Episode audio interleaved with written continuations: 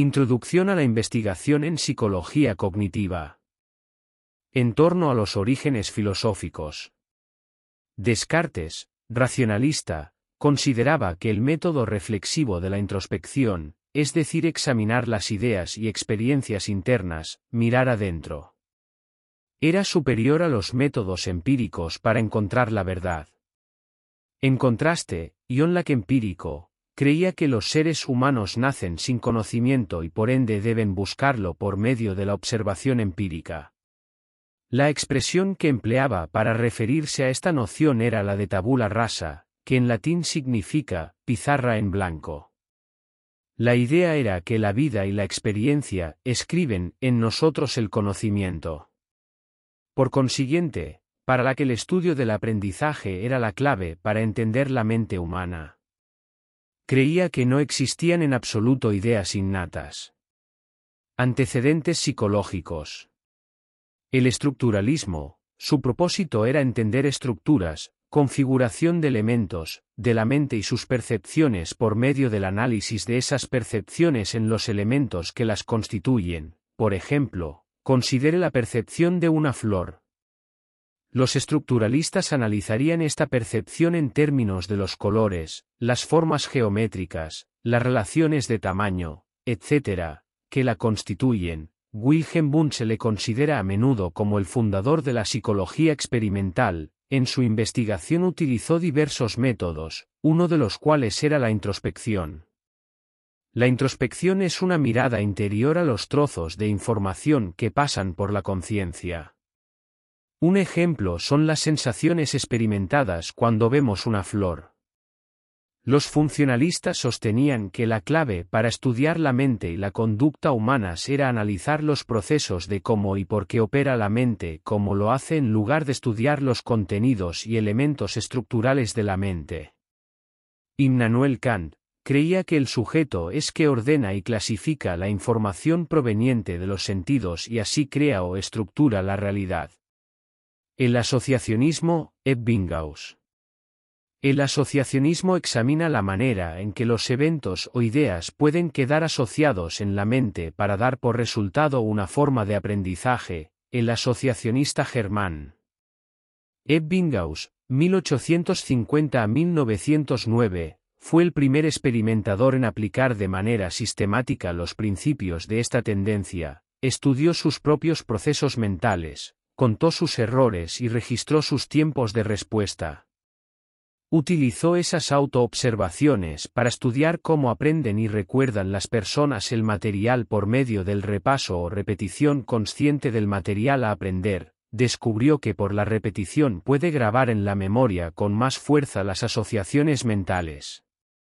Otro asociacionista prestigioso, Edward Leeton Dicke, 18741949, sostenía que el papel de la satisfacción es la clave para la formación de asociaciones, un principio que denominó ley del efecto. 1905 Un estímulo tenderá a producir cierta respuesta a lo largo del tiempo si se recompensa al organismo por dicha respuesta. Conductismo Watson El padre del conductismo radical fue John Watson, 18781958 quien no tenía lugar para contenidos o mecanismos mentales. Creía que los psicólogos solo deben enfocarse en el estudio de la conducta observable. Es el estudio experimental objetivo y natural de la conducta, excluyendo la conciencia y la introspección. Para Verges Frederick Skinner el conductismo es una filosofía de la ciencia de la conducta.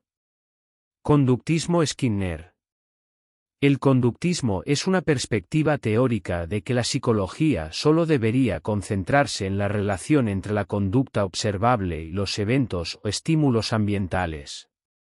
Verges Frederick Skinner, 1904 a 1990, creyó que era posible explicar la conducta de los individuos, como un conjunto de respuestas fisiológicas condicionadas por el entorno, control científico de la conducta mediante técnicas de refuerzo, Veamos el experimento. Tenemos la caja de Skinner, condicionamiento operante. El condicionamiento operante se basa en la idea de que el comportamiento de una persona es moldeado por las consecuencias que le siguen. Skinner sostiene que las consecuencias del comportamiento, ya sean positivas o negativas, influyen en la probabilidad de que ese comportamiento se repita o se extinga en el futuro. ¿Por qué es importante este tema? Los procesos relacionados con la cognición y el pensamiento se abordan y estudian de distintas maneras nos permite comprender cómo se estudian dichos procesos cognitivos, sus limitaciones y ventajas, y la complejidad del objeto de estudio mental de lo psicológico. Introducción. La psicología cognitiva busca comprender determinados fenómenos. La recolección de datos, su análisis, la elaboración de teorías científicas y los métodos particulares para conseguir las metas de la psicología cognitiva son esenciales para entender en profundidad a cada uno de los procesos cognitivos y sus complejidades para el funcionamiento humano. Introducción. La psicología cognitiva busca comprender determinados fenómenos. La recolección de datos, su análisis, la elaboración de teorías científicas y los métodos particulares para conseguir las metas de la psicología cognitiva son esenciales para entender en profundidad a cada uno de los procesos cognitivos y sus complejidades para el funcionamiento humano. Metas en investigación cognitiva. Las metas de la investigación de la psicología cognoscitiva incluyen recopilación y análisis de los datos, el desarrollo de la teoría, el planteamiento y la prueba de hipótesis y, tal vez la aplicación a escenarios externos al ambiente de investigación. La obtención de datos y el análisis estadístico ayudan a los investigadores en la descripción de los fenómenos cognoscitivos. Metas en investigación cognitiva. Si un hallazgo particular parece confirmar una determinada hipótesis, los hallazgos deben someterse a un análisis estadístico para determinar su significancia estadística. Significación estadística es la probabilidad de obtener un determinado conjunto de resultados si solo estuvieran en operación factores aleatorios. Nos permite decidir si aceptamos la hipótesis o la rechazamos. Métodos de investigación. Los psicólogos cognoscitivos emplean diversos métodos para explorar cómo piensan los seres humanos. Experimentos controlados, de laboratorio. Investigación psicobiológica. Autoreportes. Estudios de caso. Observación naturalista. Simulaciones por computadora e inteligencia artificial. Métodos de investigación. Experimentos controlados. El experimentador lleva a cabo la investigación, por lo general en un escenario de laboratorio. El experimentador controla tantos aspectos de la situación experimental como le sea posible. Variables independientes son aspectos de una investigación que el experimentador manipula individualmente.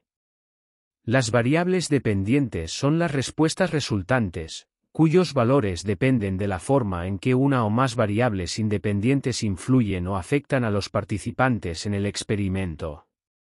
Ej. Se les indica a los participantes que no les irá muy bien en una tarea, pero no se les señala nada a otros participantes. La variable independiente es la cantidad de información que proporciona a los estudiantes acerca de su desempeño esperado en la tarea. La variable dependiente es que también realizan ambos grupos la tarea, es decir, su calificación en la prueba de matemáticas. Métodos de investigación. Experimentos controlados. Muestra aleatoria y representativa de la población de interés. Control riguroso de las condiciones experimentales, y asignar al azar a los participantes a las condiciones de tratamiento y control. Algunas variables dependientes utilizadas son el porcentaje de aciertos o de error y el tiempo de reacción. Entre las variables independientes están las características de la situación, de la tarea o de los participantes. Métodos de investigación. Experimentos controlados. Los estudios que implican correlación se interesan en una relación estadística entre dos o más atributos. Una correlación es la descripción de una relación. El coeficiente de correlación describe la fuerza de esa relación. Si no hay correlación, ambas variables no varían juntas. Métodos de investigación. Investigación psicobiológica. Los investigadores estudian la relación entre el desempeño cognoscitivo y los eventos y estructuras cerebrales. Incluyen técnicas para el estudio post-mortem del cerebro de un individuo, después de su muerte, en que se relacionan la función cognoscitiva previa a la muerte de la persona con rasgos observables de su cerebro. Técnicas para estudiar las imágenes que muestran las estructuras o actividades en el cerebro de un individuo que se sabe presenta un determinado déficit cognoscitivo. Técnicas para obtener información sobre los procesos cerebrales durante el desempeño normal de una actividad cognoscitiva. Métodos de investigación. Autor reportes, recolección de datos a través de la autoadministración de cuestionarios o encuestas sobre algún fenómeno cognitivo. Pueden ser escritos o verbales. Métodos de investigación. Estudios de caso. Se involucra en el estudio intensivo de individuos únicos y llega a conclusiones generales sobre la conducta. Permite un acceso a información muy detallada sobre los individuos, incluyendo información acerca de contextos históricos y actuales, a la cual quizá no se tenga acceso por otros medios. Estudio de caso. De igual modo, no es posible manipular en el laboratorio las lesiones cerebrales traumáticas en personas. Por consiguiente, cuando ocurren lesiones cerebrales traumáticas los estudios de caso son la única forma de obtener información. Métodos de investigación. Observación naturalista. Observa situaciones reales, como las aulas, los escenarios laborales o los hogares. Carece de control experimental. Métodos de investigación. Simulaciones por computadora e inteligencia artificial IA. En las simulaciones por computadora los investigadores programan el equipo para que imiten una determinada función o proceso humano. En la IA se puede buscar el máximo rendimiento de desempeño en una tarea cognitiva sin tener que actuar como lo haría la mente humana. Temas subyacentes al estudio de lo cognitivo. Naturaleza versus crianza, ¿Qué influye más en la cognición humana, la naturaleza o la crianza? Racionalismo versus empirismo. ¿Cómo podemos combinar la teoría con los métodos empíricos para aprender lo máximo posible sobre los fenómenos cognoscitivos? Temas subyacentes al estudio de lo cognitivo. Estructura versus procesos. Deberíamos estudiar las estructuras, contenidos, atributos y productos de la mente humana, Investigación básica versus investigación aplicada. Deberíamos realizar investigación sobre los procesos cognoscitivos fundamentales, o deberíamos estudiar formas de ayudar a la gente a usar de manera eficaz la cognición en situaciones prácticas. Ideas básicas de la psicología cognitiva. Las teorías conceden significado a los datos. La cognición por lo general es adaptativa, pero no en todos los casos específicos. Los procesos cognoscitivos interactúan entre sí con procesos que no lo son, por EJ. Las emociones, motivación, etc. Ideas básicas de la psicología cognitiva.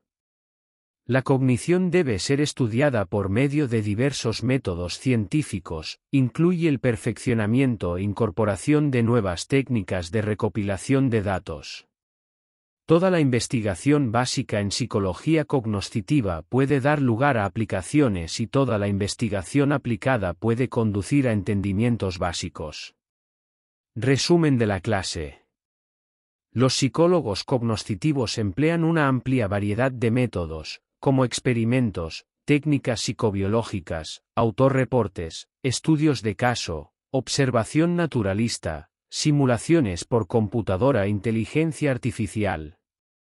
Existen distintas posturas sobre los temas cognitivos e incluso pueden parecer diametralmente opuestas, pero pueden sintetizarse en una forma que ofrece lo mejor de cada punto de vista contrario. Los psicólogos cognoscitivos estudian las bases biológicas de la cognición así como la atención, conciencia, percepción, memoria, imaginería mental, lenguaje, solución de problemas, creatividad, toma de decisiones, razonamiento, cambios del desarrollo en la cognición a lo largo del ciclo de vida, inteligencia humana, inteligencia artificial y otros aspectos del pensamiento humano.